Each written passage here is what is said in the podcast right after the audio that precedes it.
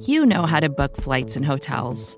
All you're missing is a tool to help you plan that unbelievable travel experience. That's why you need Viator. Book guided tours, excursions, and more in one place. There are over 300,000 travel experiences to choose from, so you can find something for everyone. And Viator offers free cancellation and 24 7 customer support for worry free travel. Download the Viator app now and use code Viator10 for 10% off your first booking in the app. Find travel experiences for you. Do more with Viator.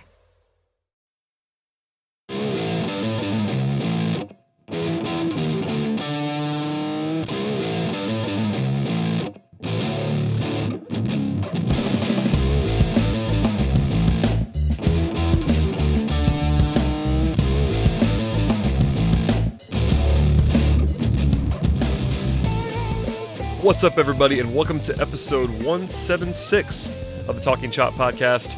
I am your host, Brad Rowland. It is Sunday evening. For record keeping purposes, it's about 9 o'clock Eastern. So, when and if a trade breaks during or after this podcast, you will know that we caused this the, the trade to happen because that's, that's kind of our track record in the past. But uh, joining me on this episode that could be re recorded at any point in time is the great Scott Coleman. What's up, man? What's up, Brad? Yeah, it was nice to finally get a little bit of movement, at least nationally, uh, with some trades today. And obviously, we're less than 72 hours to go until the deadline on Wednesday. So hopefully, these final three days are, are action packed and, and not just in Atlanta, but across the league because nobody wants to see another dreadful uh, trade deadline after sitting through that winter we just all sat through. Absolutely. And, uh, you know, for the most part, most of the big deals could wait until Wednesday. That's kind of the, usually what happens is you might get one or two early. We got one today with Marcus Stroman going to the Mets in a truly bizarre transaction that no one understands. Like I saw a clip of Jeff Passan um, of ESPN reacting on the air and was kind of like, you know, my phone's blowing up with people trying to figure out what the Mets are doing because the Mets are buying maybe, which is bizarre for a team in their spot. Uh, the Mets are 11 and a half games out of the Eastern of the uh, behind the Braves in the East, and they just went and bought a good starting pitcher, which is interesting. But that's one that's one name off the market for the Braves. But you know, as you mentioned, Wednesday at 4 p.m. Eastern is the deadline. We will talk about that um, a lot on this podcast, I would imagine. But we have to start on some less than ideal news. A couple of injuries, one of which is more high, profile than the other. But Nick Markakis and Dansby Swanson are both on the uh, on the injured list now. Markakis is the big one, and that he uh, suffered a fractured wrist. It looks like it's going to be six to eight weeks from what the team is saying at this point. No surgery, which is a good thing, but six to eight weeks is a long, long time when you're talking about it already being almost August now. So you're talking about September at the absolute earliest for Markakis to be back. And, you know, we talked about him quite a bit on this podcast. We have reputations of being uh, pretty low on Markakis compared to some people at the same time, he's been having a nice year at the plate. He's been helpful at the plate to be sure, and he's a veteran and all that stuff at the Braves. You know, everyone in the clubhouse, you saw all the reactions after the injury happened. Uh, sort of a sort of a heartbroken clubhouse between Freddie Freeman and Snitker and everybody that talked.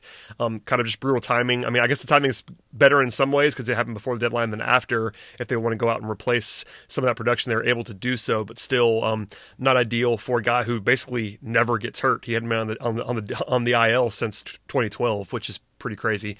So um, let's just start there. What'd you make of that? Obviously, it's just kind of a freak, freak accident, but he's going to be gone for a while, and the Braves have to address what they're going to do uh, in the corner outfield spot. We, we, now have two games of a sample as to what they're going to do, but um, lots of lots of stuff to talk about moving forward.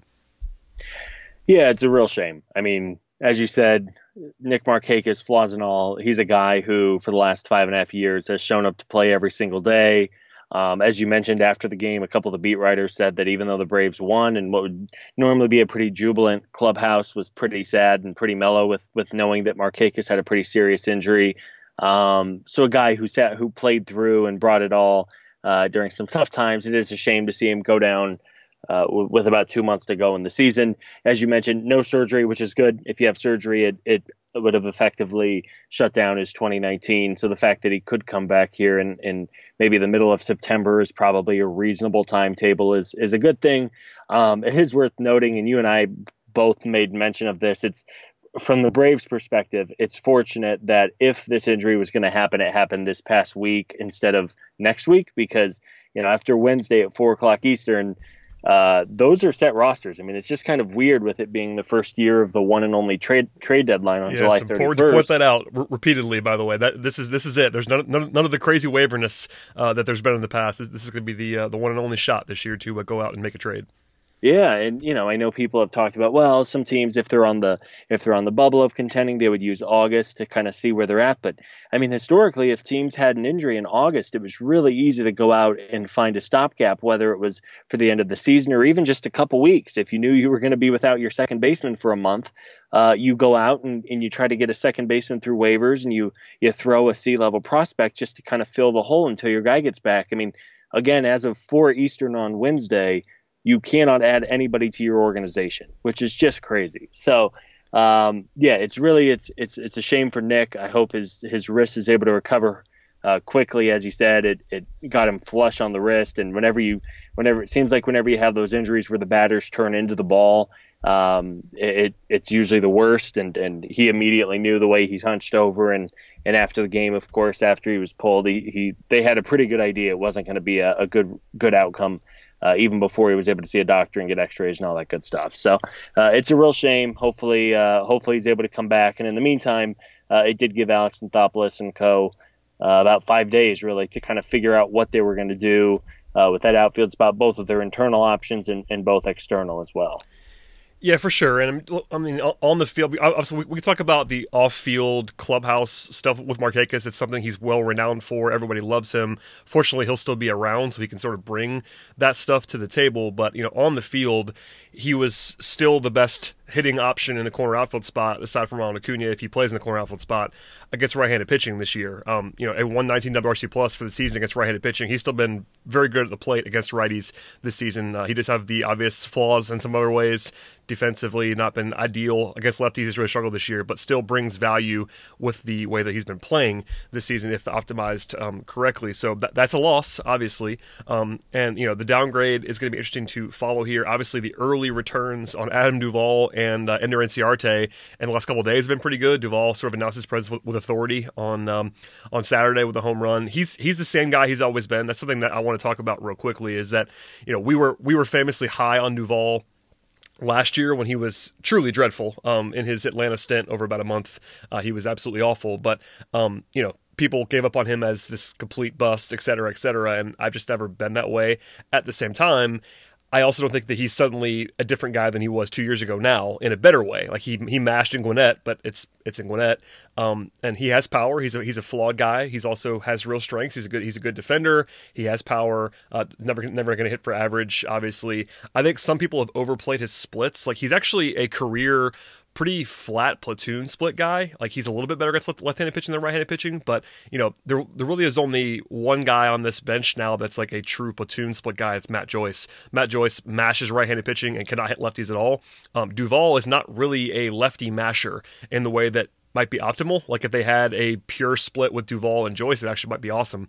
But Duvall is more straight across the board. But I mean, he's the obvious discussion point here. You do have Ender Inciarte, who has been playing and is going to play now, I think, a lot, especially against right-handed pitching. Uh, he probably is the best option because of his defense and the fact you can move Ronald Acuna to the corner outfield spot. But you know, what do you make of Adam Duvall? Like, give, give people a, a, refresher course on your thoughts mm-hmm. about Adam Duvall. And you know, there was this notion that he was like almost trying out for a spot in the next few days, which I, which I found to be insane. I talked about this in, in our Slack chat actually a little bit over the weekend. I was like, there was some of the reporting like, oh, the Braves want to see what he, what what, what Duvall can do over the next couple days. I'm like, wait, so it's a 10 plate appearance sample size to see what he can do. Uh, he's the same guy he's always been. That's my takeaway. But uh, what do you make of Adam Duvall as an option? And, we'll, and then we'll, we'll go through the rest of them. Yeah, I mean, you know, it was about this time a year ago that they traded for him, and he was a player that I think most people thought it was a worthwhile gamble, and he was so bad last year. So it's not hard to see why people were kind of down on him, and and even in the off season when they when they signed him and or uh, tendered him a contract and kept him around for three million bucks or whatever it was, there was reason to ask, you know, what exactly they were doing. Now sure. he went on to hit 30 homers in AAA with where they're more or less you know throwing golf balls down there because of, of the way they're. I mean, yeah, the numbers. Said, uh, don't, I, don't, really care about his home run numbers in Gwinnett. It's like yeah. he, he has power and everybody knows that, so I'm not really uh, taking too much notice of that. The guy hit thir- the guy hit 33 and 31 homers in back-to-back seasons in the major leagues. Uh, that matters a lot more than Gwinnett, but yeah, it's uh, worth noting that the power numbers in Gwinnett are a little bit off.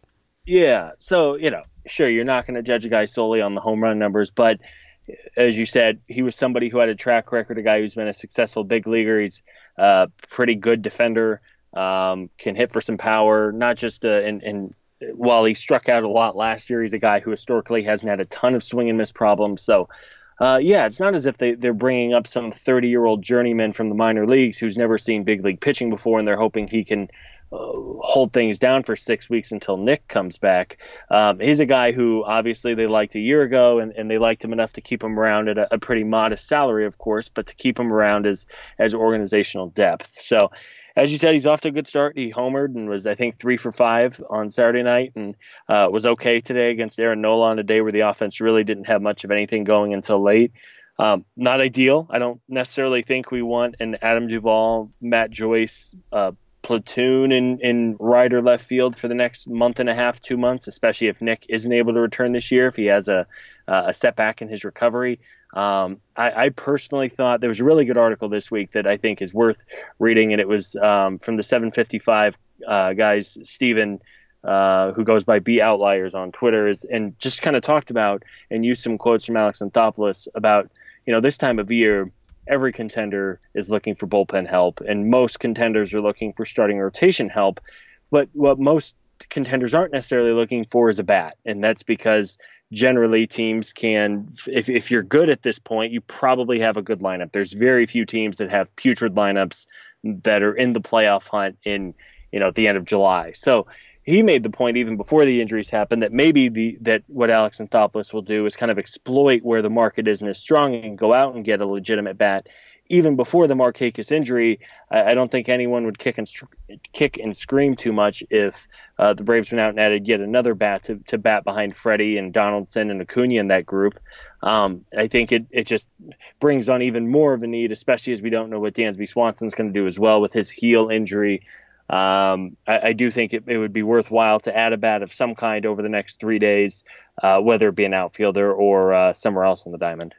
Yeah, I, I, don't I don't mind that at all either. I think we've obviously spent more time on the pitching staff because it's just it's just more of a glaring need. But I like that approach to like you know zig when everybody else is zagging kind of thing. Um, I do think it's it, it's a, it's a tough spot for Anthopoulos right now because you know they don't absolutely have to get an outfielder. That's that, that was something that I wanted to at least say on the record. At least in my opinion, it would be preferable if they made an upgrade. But they do have enough options where it won't be a full on disaster if they don't add someone.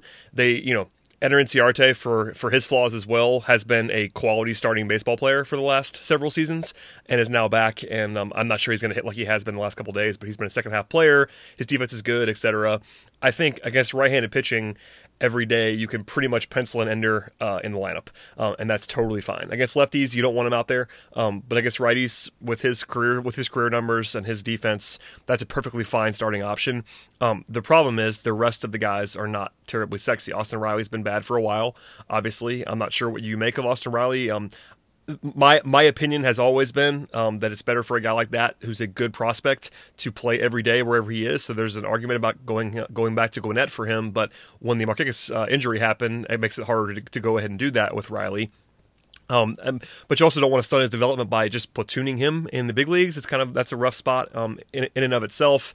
Matt Joyce is a great hitter against right-handed pitching. But that's kind of all he can do. He's not really good at anything else defensively. Doesn't really hit left-handed pitching either. Um, Johan Camargo is now playing shortstop um, for the moment. Um, he's been a mixed bag this year. He's been pretty bad this year, obviously. Um, pretty good last year, obviously for uh, over the full season, but not not someone with a massive track record of success. Just more, uh, it was about a year and a half where he was a good big leaguer, but before that, um, a mixed bag in terms of um, his pedigree, etc. He's been bad this season. You have Charlie Culberson, who is a fan favorite, who, who's really raked this year, but in very, very, very limited samples.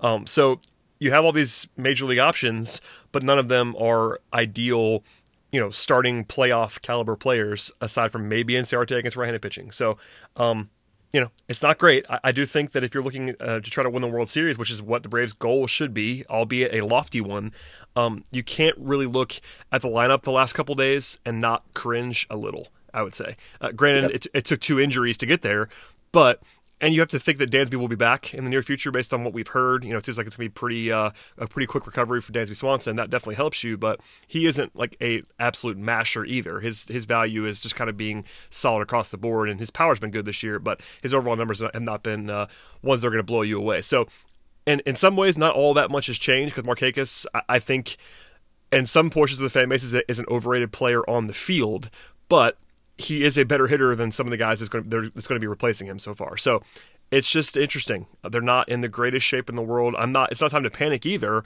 but there's not an ideal path. Like there's not a perfect platoon. I, I think Ender is the guy who I think is going to play the most with Markakis on the shelf as currently constructed, but how they mix and match Joyce, Camargo, when Dansby comes back, at least with Camargo. I think Camargo's going to play a lot until Dansby comes back, but you have Camargo, you have Culberson, you have Riley, you have Duvall, and Joyce. That's five options, which is good. Um, I, I got six with Ender, so six guys for two spots alongside Ronald Acuna. It's good to have options, but none of them are perfect options.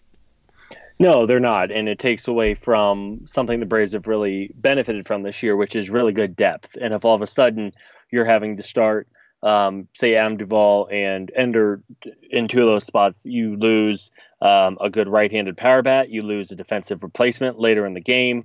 Um, it, it's something that's only going to take away. You mentioned Austin Riley. I'm not really sure what to do. I thought for a while now they should send him back down, and I get the argument for he's not going to learn how to hit big league pitching in the minor leagues. But I'm also not sure that him going up and striking out on four pitches every time he goes up is really going to be constructive to his yeah. development either. I mean, he, yeah, I mean, his swing two, is. Go ahead. He, yeah, I mean, he, his swing is a mess. I mean, you don't need 20 years of scouting to see the problems with his swing right now. He's early on everything that's breaking. Uh, he's late on everything that's hard. He can't get to the uh, the the fastball up in the zone. And I mean, for weeks, it was it was one of those things I would tweet fairly regularly. It's like big league pitchers are not going to throw strikes to Riley anymore until he proves he can lay off of them. Well, it's the Jeff Francoeur thing. I mean, it's just it's it's pretty yeah. much the exact same thing. And granted, it's not like perfectly the same, but you know, there's no reason to throw him stuff that he can hit right now, and, and guys figured it out. And doesn't mean he, that he won't adjust. But you know, I'm always pretty consistent, I think, on this podcast in saying that I, I like guys to play every day and figure it out but the counter argument to that, and one that I'll make now, is that um, I know the Braves have a lead in the division, but you can't afford in the middle of a playoff race like this to have a guy out there that's been as bad as he's been um, yeah. regularly. And I, I am again all for high high end uh, high end prospects playing and just working themselves out. But there is a dividing line, which I think we've probably crossed at this point, where you can't afford to have him out there every day. Um, mm-hmm. So I'm with you. I think perfect world you would send him to Gwinnett. Um, it's harder to do that now because of the Markakis injury. Um, Duvall being up does take away a little bit of that, so you, you can kind of have Duvall be the you know pseudo everyday guy in, in a core outfield spot if you wanted to do that for a while.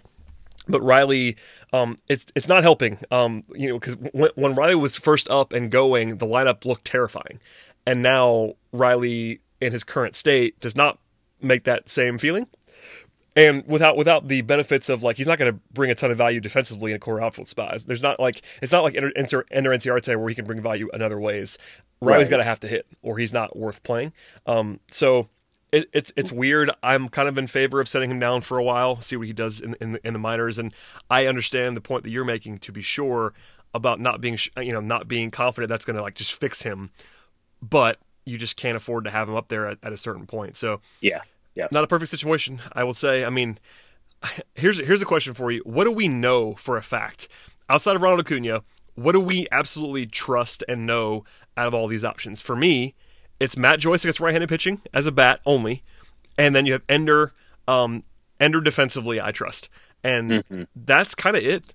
Uh, on all the way across the board. I think Culberson obviously is a valuable bench piece the last couple years. He's hit better than I ever thought he was going to hit. Um, but I, I, don't want to be starting Charlie Culberson regularly, no. frankly. Um, and, and, I thought we knew Camargo was going to match left-handed pitching, but then this year he hasn't really done that. It's a pretty small sample. I think his career numbers are more trustworthy against left-handed pitching than this year's tiny sample. But I mean, we don't really know, like flat out know all that much about yeah. all these guys. It's it's it's going to leave a lot to the imagination, and I kind of feel feel bad is the wrong word. I uh, I sympathize with, with Brian Snitker right now because there's not a lot of perfect options. I mean, there's there's logical things that he can do, like putting guys in the best possible position to, to succeed, like easy stuff like not playing ender against lefties. That's an easy one. But aside from that, man, like against a right-handed pitcher, who's your starting outfield right now? I think for me, it's Acuna, Ender, and question mark. Uh, you could talk talk me into Joyce. You could talk me into Duvall if you wanted to. Um, against lefties, it's kind of the same thing because if you if you take if you take Ender out, you got to play Acuna in center field, and then you're looking at I don't know Duvall and X. I don't even. I mean, I guess Riley. I'm not sure. Like, there's not. I'm talking myself out of this even even even as we're discussing this because there's just not perfect options. We only know. I don't know. For me, it's it's basically Acuna all the time, obviously, and then against right-handed pitching, I want Ender in there, and everything else. That means two spots against lefties and one spot against righties is up in the air for me, and that's not that's not great, man. We're talking about late August on a, I mean, sorry, late July on a team that's trying to compete. That's a lot of uncertainty. Yeah, I think it just reinforces the point even more that they need to go out and add some kind of a bat. Um, it, the problem, as you said, is is the Braves this year. They want to they want to win the division. They want to win the playoff series for the first time in basically two decades, and they want to win a World Series. I think if you walked in that clubhouse right now and said, Ugh. "Do you guys think you can win a World Series this year?" I would, I would at least I would hope the answer would be yes. Um, Certainly. I just don't think there are enough reliable options, proven commodities, as you just went through that list there, where you f- truly feel good, um, truly feel good about those options if they had to start, you know, game one of a playoff series. Um, I, and I think the other thing that, that just kind of reinforces this is you look around and there are a handful, and I don't want to go too deep into this whole of, you know, who should they trade for, but go look at a list of the you know trade candidates there's a probably half dozen outfielders in some way shape or another who all would who would all fit with the braves and guys who would be uh, significant upgrades over those four or five names you just listed off so um, in the meantime, until that happens, I'm with you. I think Ender's a guy who you're playing him always against righties. Um, he's he, again, he's historically been somebody who's been better offensively in the second half. Um, maybe it's it's just a thing with him, and he's better in the second half of the year. And if that's the case, he's he's hit pretty well over the last weekend. Um, you know, Adam Duvall isn't going to embarrass you, but he's not great. Joyce, again, as you said, he's almost an automatic pull if it's a left-handed player and and he or a left-handed pitcher comes in, and, and he's not going to win you a Gold Glove out there. So no. um, it, it's a bad situation to be sure. Um, I don't know. Again, I'm I'm in favor of not letting Austin Riley strike out four times a night, which he's basically done the last couple weeks. Uh, and that's not his fault. He's 22 years old. The pig league pitchers are adjusting to him for the first time, and, and every hitter goes through that. Especially when uh, you you know I think it was Jeff Francoeur uh, said the other day, and he's somebody who would certainly know. But whenever you come up and set the world on fire, all of a sudden you're not this rookie that pitchers don't care about, and they just think, oh well, we don't have much info on him. I'm gonna I'm gonna strike him out. You know. teams started scouting him heavily because he was killing them every night. When you when you have a guy who was homering seemingly every other night, teams are going to really start to dig in on you and try to figure out where they can get you out. And obviously, they've done that. Um, and it's tough to make those adjustments for him to to adjust to the adjustments, if you will, when you have maybe 50 games left in the season and the Braves are trying to win a playoff or win a division, make the playoffs. So um, a, a, tricky situation all the way around, and, and I'm one I'm hoping at least over the next three days that we get some clarity into.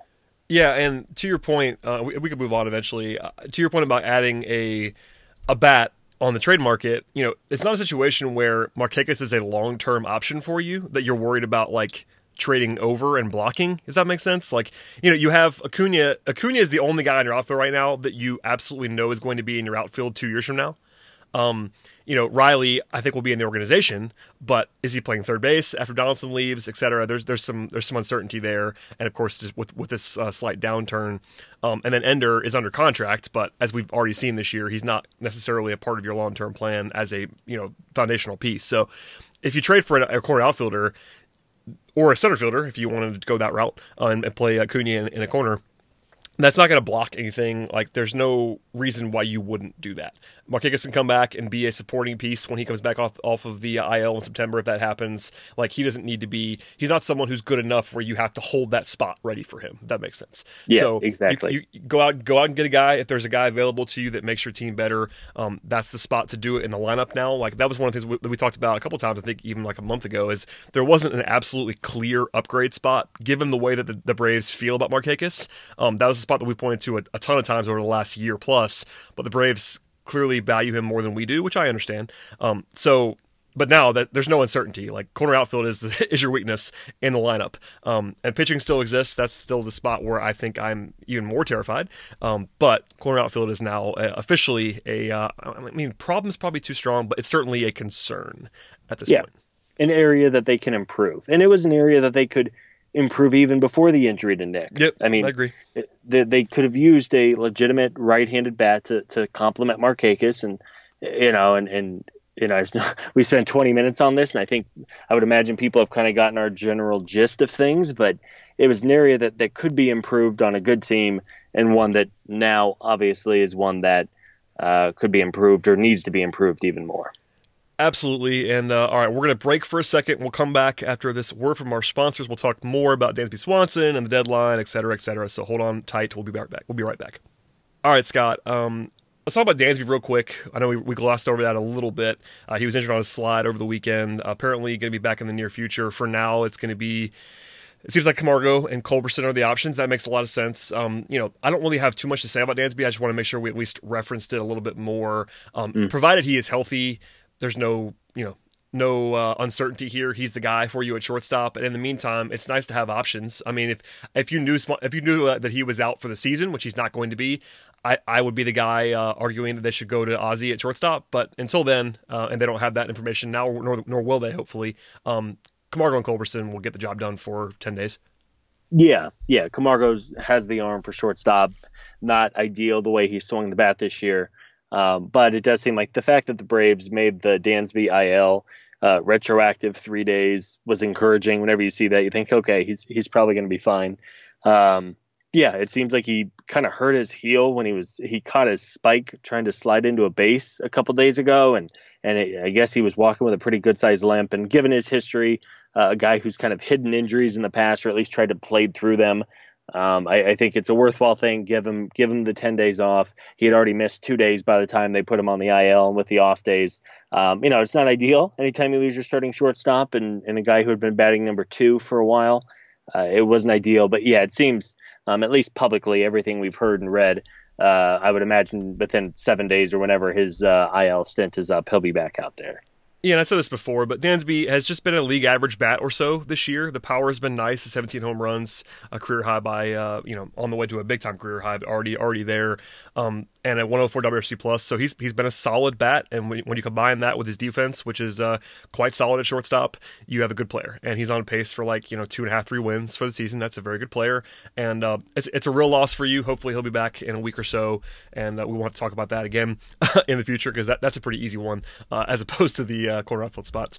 Um, deadline stuff, there, there really isn't any new rumors, like actual full fledged rumors. There was a, a rumor about Jake Diekman, uh, who was immediately traded um, elsewhere.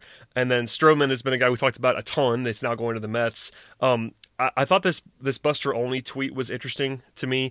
Um, and he tweeted this on Saturday night, so about a full day ago now. He said the Braves have been digging into the starting pitching market, but part of their assessment will be based on what they see out of their own rotation in the next 48 hours. That mentioned Kevin Gausman and Max Fried, who we've, who we've now seen pitch. Gausman was not great today.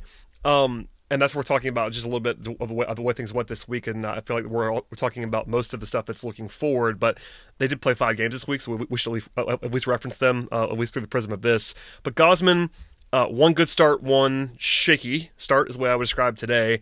And then Fried was just okay on Saturday. Um, there was some BABIP stuff and some uh, unlucky homers that he gave up.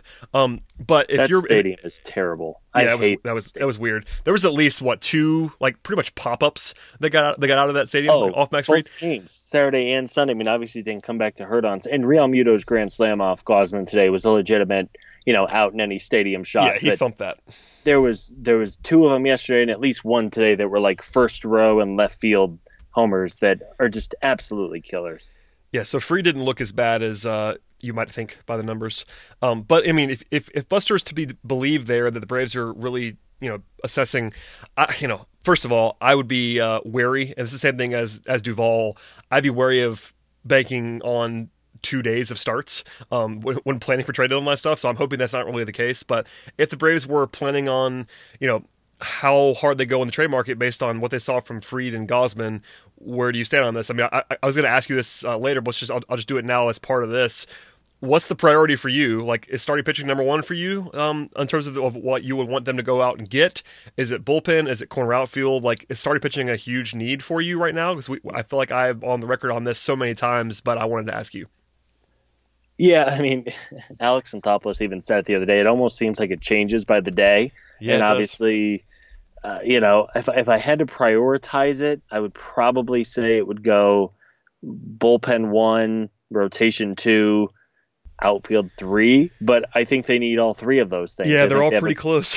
yeah, I mean they, they have a good enough team that and, and they have the prospects and supposedly have the money that if you know this isn't a team that isn't that has the 30th ranked farm system here and they have no chance of acquiring anybody. Um, and I'm not saying that you suddenly open up the prospect vault and give everybody away to, for a chance to win uh, a playoff series or two this year. But yeah, I mean, I think I think in the playoffs we have seen time and time again bullpens become so important in the playoffs when starters usually only go five or six innings unless it's someone like a you know a Max Scherzer type guy who you're going to leave out there no matter what. Um, they legitimately have like three good relievers on the roster right now, and good is is kind of an open for interpretation word. I mean, Luke Jackson has been good. Uh, whenever you struggle in the ninth inning, it gets magnified. Um, Anthony Swarzak, if his shoulder holds up, has been a, a, godsend this year. And then Sean Newcomb, even though he struggled uh, today, has been pretty good. But other than that, there's just not a whole lot of guys on this roster who you feel super comfortable about. If you know if it's a five-four lead in the eighth inning against a really good Dodgers lineup or a really good Cubs lineup or whoever they're facing, th- there's only so many guys on this roster who you're going to realistically uh, feel comfortable giving the ball to. So for that reason, I'll say the bullpen is probably the like the one A priority. Um, I do think you know you look at the one through four of Keuchel, Soroka, Teheran, and, and Fried is pretty good. Um, it's maybe not great. It's maybe not optimal for a short playoff series, but I think it's at least enough to get them to the finish line, especially with the five and a half game lead in the division uh, at the end of July. Um, but yeah, I mean, as I just said, I, I, would be in favor of adding one of all three. I think they should. Um, who knows where the market is going to go over the next three days and who's going to be out there, what the front office is working on. Um, but for me, at least, I think as of you know 9:30 Eastern on Sunday night, I think bullpen is probably my top priority. Yeah, I think you're uh, probably right on that. I mean, I could be convinced in either direction, in any of the directions, because you know it kind of depends on what you're going to do with your rotation uh, and how you're going to use your pitching staff in the playoffs. Um, I agree that if the Braves were to go in the way that a lot of other teams have gone recently in the playoffs, with a really really short leash on starting pitching and go bullpen heavy, man, if they did that with this bullpen, it would be ugly. Um, they, they don't have the they, options. They could not do, do, it. Yeah, they could yeah. not do it. So if you're going to do that, you need bullpen help number one, I would agree with you.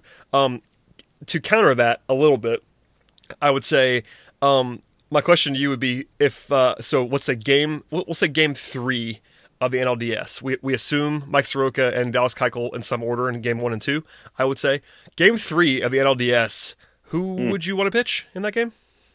Oh my God. Um, it would probably depend on the opponent. It would be kind of the way like if it I mean, right now, it, barring something weird happening with the standings, it's almost a lock. The Dodgers are going to be the one seed. Your confidence is overwhelming, by the way, regardless if we were talking about here. Your confidence is just going to be off the charts. Yeah, exactly. Right. So, I mean, I, I would kind of like to see Max Fried as a hybrid bullpen weapon in a short playoff series. So, I I can't believe I'm saying this, but I would, as things stand, I would probably give the ball to Julio Teheran in Game Three of a playoff series, which is a little scary. Um, yeah, that's more than I mean, a little scary. I mean, that's that's really what I'm asking. Is like, okay, here here's the thing. Uh, Julio's season long ERA is 3.42. It's that good. is uh, really that's good. very solid. Um, does anyone believe he's that pitcher? No, okay. no, and, and, he's been really good against bad teams. I mean, he has been. and listen, I, it's not a shot at Julio. Like, in fact, he's been better than I thought he was going to be this year. So all all credit to Julio. He's not been a problem at all this season. But in a, in a playoff game, I, I do not trust Julio Teheran in any way, shape, or form.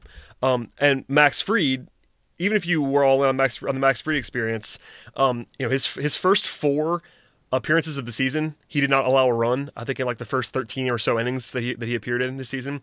Since then, his ERA is four point eight one. So. Yeah.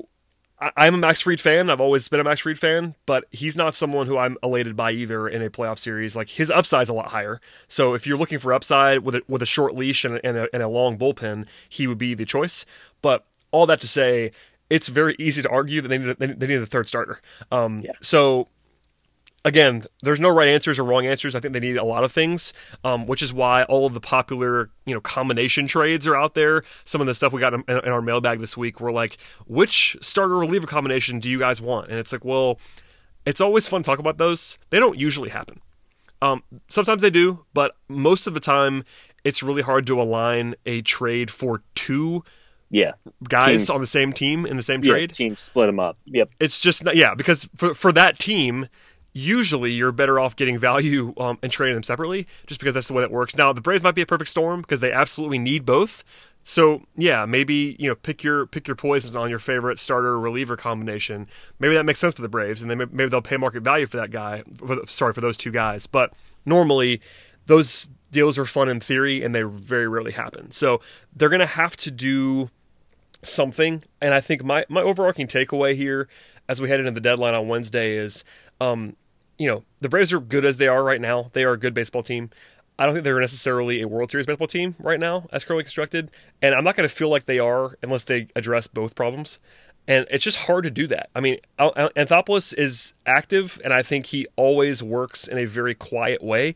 We've seen that now to where, you know, he's not always linked on the rumor mill. It's pretty quiet the way he does things. Yeah. so you it might just drop. anything. Yeah. Yeah, it might, it might just drop on Wednesday. We won't know. But I think they're going to have to do. For me, I won't feel super great about all of this unless they address both starter and reliever. And that's just, it's just hard to do, man. We're talking about right now, it's the night of the 28th, and the deadline's the 31st.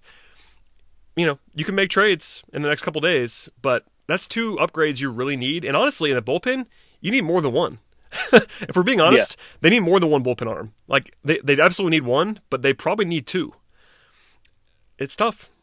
Yeah, it is. And with this year being, it's even more complicated this year because you have like 18 teams who are legitimately trying to make the, well, 10 playoff spots, four of which are one, or, you know, require the one, the one game wild playoff card. spots, yeah. Um, it, it's just such a weird, just, it's kind of the perfect storm of, of just weird all the way around. I will say, you know, it's, it's July 28th right now. Um, I went back and looked. July 27th last year was when the Braves made their first move. They got Jonny Venters uh, from Tampa for cash consideration. Which helped. That was helpful. um, July 29th, so tomorrow is one year since they got um, Brad Brach from the Orioles again for cash considerations. um, and then uh, July 30th, two days from now, was when they got Duvall and they shipped uh, Wisler, Blair, and just kind of cleared up some of that 40, uh, you know, the space they needed on the 40 man roster. spot, Yeah. Um, and then, of course, they got the Gausman deal done, uh, the Gausman O'Day deal done on, right before the deadline At on the, the 31st. So um, I'd seen a little bit. People, I think, have realized just around all of baseball prior to the Marcus Stroman deal, there's been very little movement. So I haven't seen a ton of the, you know, what the hell is Alex Anthopoulos doing? Uh, it's just been a slower market. And I think people expected that. But at the same time, I, I thought it was worth pointing out that even last year when the market was moving a little bit better, it was really the last two or three days before the deadline before anything That's really how- got. Yeah, it's how, it's how, I feel like it's all. I feel like that's how it always is. Like Stroman happening today is not super early. It's the 28th. It's it's time, but it's not like it's a weird thing that it, it that's not that nothing's happened so far. It's it's kind of like I expect most deals to happen Tuesday and Wednesday, and if they do, they do. Um, oh, something I wanted to ask you that I did not prep you for, so my apologies. Um, wh- potential X factor. I can't remember who asked me this, so my apologies to whoever this was on Twitter that put this thought in my mind. Um, you could, and you mentioned Fried earlier as a bullpen option, which is why I was thinking about this. Um, what are the chances Mike Foltynewicz is, is a bullpen option, I think Kevin Gausman has a better chance of being a or Kevin. Gausman? Hmm. Yeah. I, I think Gausman with the fastball. I mean, we've seen Gausman go out there and just dominate hitters at times this year. I think with the fastball split, the problem is, as we saw today and in countless other starts, after a time or two, when you only have two pitches, I know I kind of laughed when we heard that he had developed two pitches suddenly in the minor leagues and was going to Yeah. like use He's them four pitch guy. as if uh, as if you know anybody can just go to the minor leagues and develop two good pitches in four weeks. Um, like it takes guys years to develop their pitches, and supposedly he added two. Anyway, I don't want to go down that rabbit hole. Um, Folty, I don't personally think there's a super good chance of it. I guess he could. He certainly has the stuff for it when it's on. Um, I think if the Braves are going to use him, it's going to be back in the rotation. He's had two pretty good starts in a row with Gwinnett. Um, I think Gausman's a guy who is like the obvious bullpen move right now. Um, you talked about needing to add multiple guys. I think he's somebody who, I mean, he already sits like mid upper 90s with his fastball. If Yeah, he knew he, he might be he might be filthy. in the throw- bullpen. That's, that's a good point. Yeah, Um, I mean, if he only needed to throw 30 pitches, and it's hey, go rear back and throw it hard, and then drop a split out splitter out there every now and then. Um, I think I would be more in favor of shifting him to the bullpen than Folty. Yeah, I, I like that. I, I was really, I was more thinking about in a playoff series where, you know, Mhm. your normal roles are out the window, and you basically have three starters, maybe four, but three starters, and then everybody else is get out there when you get out there. Um, Yeah. I think you have, you might, um, at least at that point in time, if you want to make a counter argument that you need starting pitching more than relief pitching, if you were planning on using guys like Fulte and Gausman in the bullpen and Fried in the bullpen when you get there. Um, I could sort of see that line of thinking. Um, Fried has done it in the past. Gausman, I think, I, I definitely agree with you, and I should have mentioned him, so I'm glad you did. He would be filthy, and I think Folty, obviously, if he's going to be able to throw as hard as he's able to throw, that might work in a bullpen setting. It's just worth noting, and the Braves, of course, also have their other young arms if they wanted to get weird. Your Bryce Wilsons, your Toukis, that that you know your Kyle Wrights, even like those guys are not necessarily perfect options, but they are options in a playoff series if you were to get there in the bullpen. So it doesn't have to be traditional relievers always. Because again, if they want to go with the short the short leash stuff, the way that other teams do, you need some even multi inning relief guys. Um, Yeah. And uh, you know they don't really have you know Josh Tomlin isn't going to isn't going to scare anyone in a playoff series. No, Jerry Blevins. I mean, like Jerry Blevins should face like one left-handed reliever. That is why he's on the roster, I would imagine. Uh, uh, to and- face but in the guy. playoff series, you can't have a guy who's only going to face one left. You know what I mean? I mean, it's, yeah, it's you, a have good to, point. you have to kind of have a little bit more of a, a versatility with your guys in the bullpen than um, than inning. You know, ideally, you don't have too many innings eaters in a short playoff series where if you have three bad games, you're going home. Yeah, that's a good point. Oh, and by the way, we should mention, at least I should have said this before, uh, Jeremy Walker is now a Major League Baseball player for the first time. Uh, he came up this week. I did not see I did not see him pitch, so I have no thoughts. Um, I asked a couple of our, of our prospect guys. He's, he's pitched twice now and did not allow a run in either appearance. Um, our prospect guys like him uh, for for whatever it's worth. He's had he's got he's gotten some positive reviews from our guys that watch minor Yeah. league baseball. Um, I have no other thoughts on him unless you do, but he's someone yeah, who stuff looked good. Yeah, we, we, we, don't, we don't know that he's bad, which is a good thing. Compared yeah, to some he other guys he that are on that are bullpen. tremendous numbers in the minor leagues. Yeah. um, and And Shane Carle's Yeah, been DFA'd, by the way, just for uh, housekeeping matters. Shane Carle, not a thing anymore. Uh, he was traded had, like, to the- Texas after the DFA. he had those amazing. What was it like six weeks at the start of last year when He had, yeah, Everyone's like, "Oh, like the Braves 0.5 Yeah. for like a month. yeah, Yeah, he was like like an all star, and then the wheels fell off. And I I mean, look, it, that was kind of to be expected, as we Bullpen know. arms. Relievers, if you get more than one good year out of them, it's it's a good thing, just with the the volatility of them. But um, but yeah, no, I mean Walker, as you said, good numbers, and see what you got.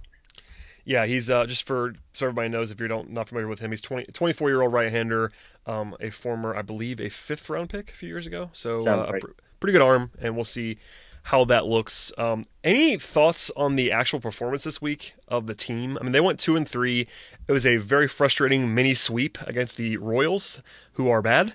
Um, that doesn't sit well with everybody, but they came back. I think um, removed some of the sour taste with back to back wins Friday and Saturday before losing earlier today. And even with a two and three week, they're five and a half games up in the NL East, so that's that's a good thing. But um, it Yeah. wasn't it wasn't great. I mean, it's kind of been overshadowed by the injuries and the deadline stuff. But the on the on field performance was not ideal this week. No, it wasn't, and it's funny. I think we were talking on Tuesday uh, that everyone could just kind of see the Royals coming in and having like the best series of their year against the Braves. They've been playing a little bit better since their terrible start. Um, so yeah, I mean, not to make excuses, you need to beat the bad teams. Uh, to lose two games of the Royals was was pretty bad, but then, like you said, they came back and and the bats woke up in a big way against um, against the Phillies on Friday and Saturday, and then to lose um, I, I looked it up today. So the Phillies in the last nine games against the Braves, uh, they are three and zero in Aaron Nola's starts, and they are zero and six in all of their games against the Braves. So, I mean, the fact that for the second series in a row now against the Braves, the Phillies have altered their starting rotation in order to get Nola to start against the Braves. And I get why they do it. It's because they're, you know, seven games back or whatever it is. But the fact that the Phillies almost have desperation have to turn to Nola because uh, they can, and even with Nola, the Braves still scored a handful of runs today um, before the bullpen kind of let it get out of hand a little bit. Um, yeah, so it's it, not the best week. You want to go a little better than two and three, obviously, against the Royals and Phillies, but to win two out of three this weekend in Philly, um, and, and while the Nationals lost two out of three to the Dodgers, which was a help, um, you know, again, it's just it's another five or six days scratched off the calendar, and you have the same division lead. Uh, that's all you can really ask for at this point. Yeah, I mean they're obviously in great shape. Uh, all the systems think they still have a ninety percent chance or more to make the playoffs. They're a comfortable, comfortable lead in the NL East and over everybody but the Dodgers in the National League. So um, no issues really. It's just you know it's it's definitely a rich people problem kind of thing to talk about the World Series and the playoffs as much as we have been on this podcast. Um, you know, you never want to assume anything. It's not over. The Braves could certainly collapse. We've, we've, seen, we've seen it happen before, uh, just a few years ago. But um, it's not as if uh, anyone's really worried about missing the playoffs, which allows you to think big. And that's what we're what's what we've been doing on this podcast to just talk about the playoffs and you know trying to challenge the Dodgers. We talked about the Dodgers plenty in the last couple weeks. I think the Dodgers are a lot better than the Braves are, but you know it's baseball and when things happen, you want to put yourself in the best position possible to go out and make a run at the World Series, and that's a realistic goal. Now, is it something that you can bank on? I, I tweeted the World Series odds earlier this week, and none of them were like more than like nine percent which is just a, a little bit of a reminder of the you know the the task at hand. It's not very likely that the Braves are going to win the World Series, even if they were to go out and make two big moves. They're still not going to be a favorite to win the World Series. Uh, but you know, when, when, you're as good as they've been this year, when, when you have this record, you have to try to go out and do that and push a little bit. Do you go all in at the expense of the future? I, I don't think so, but you definitely have to. You have a responsibility, I think, to go out and make this team better, to go out and try to win the World Series, and that's where they are right now.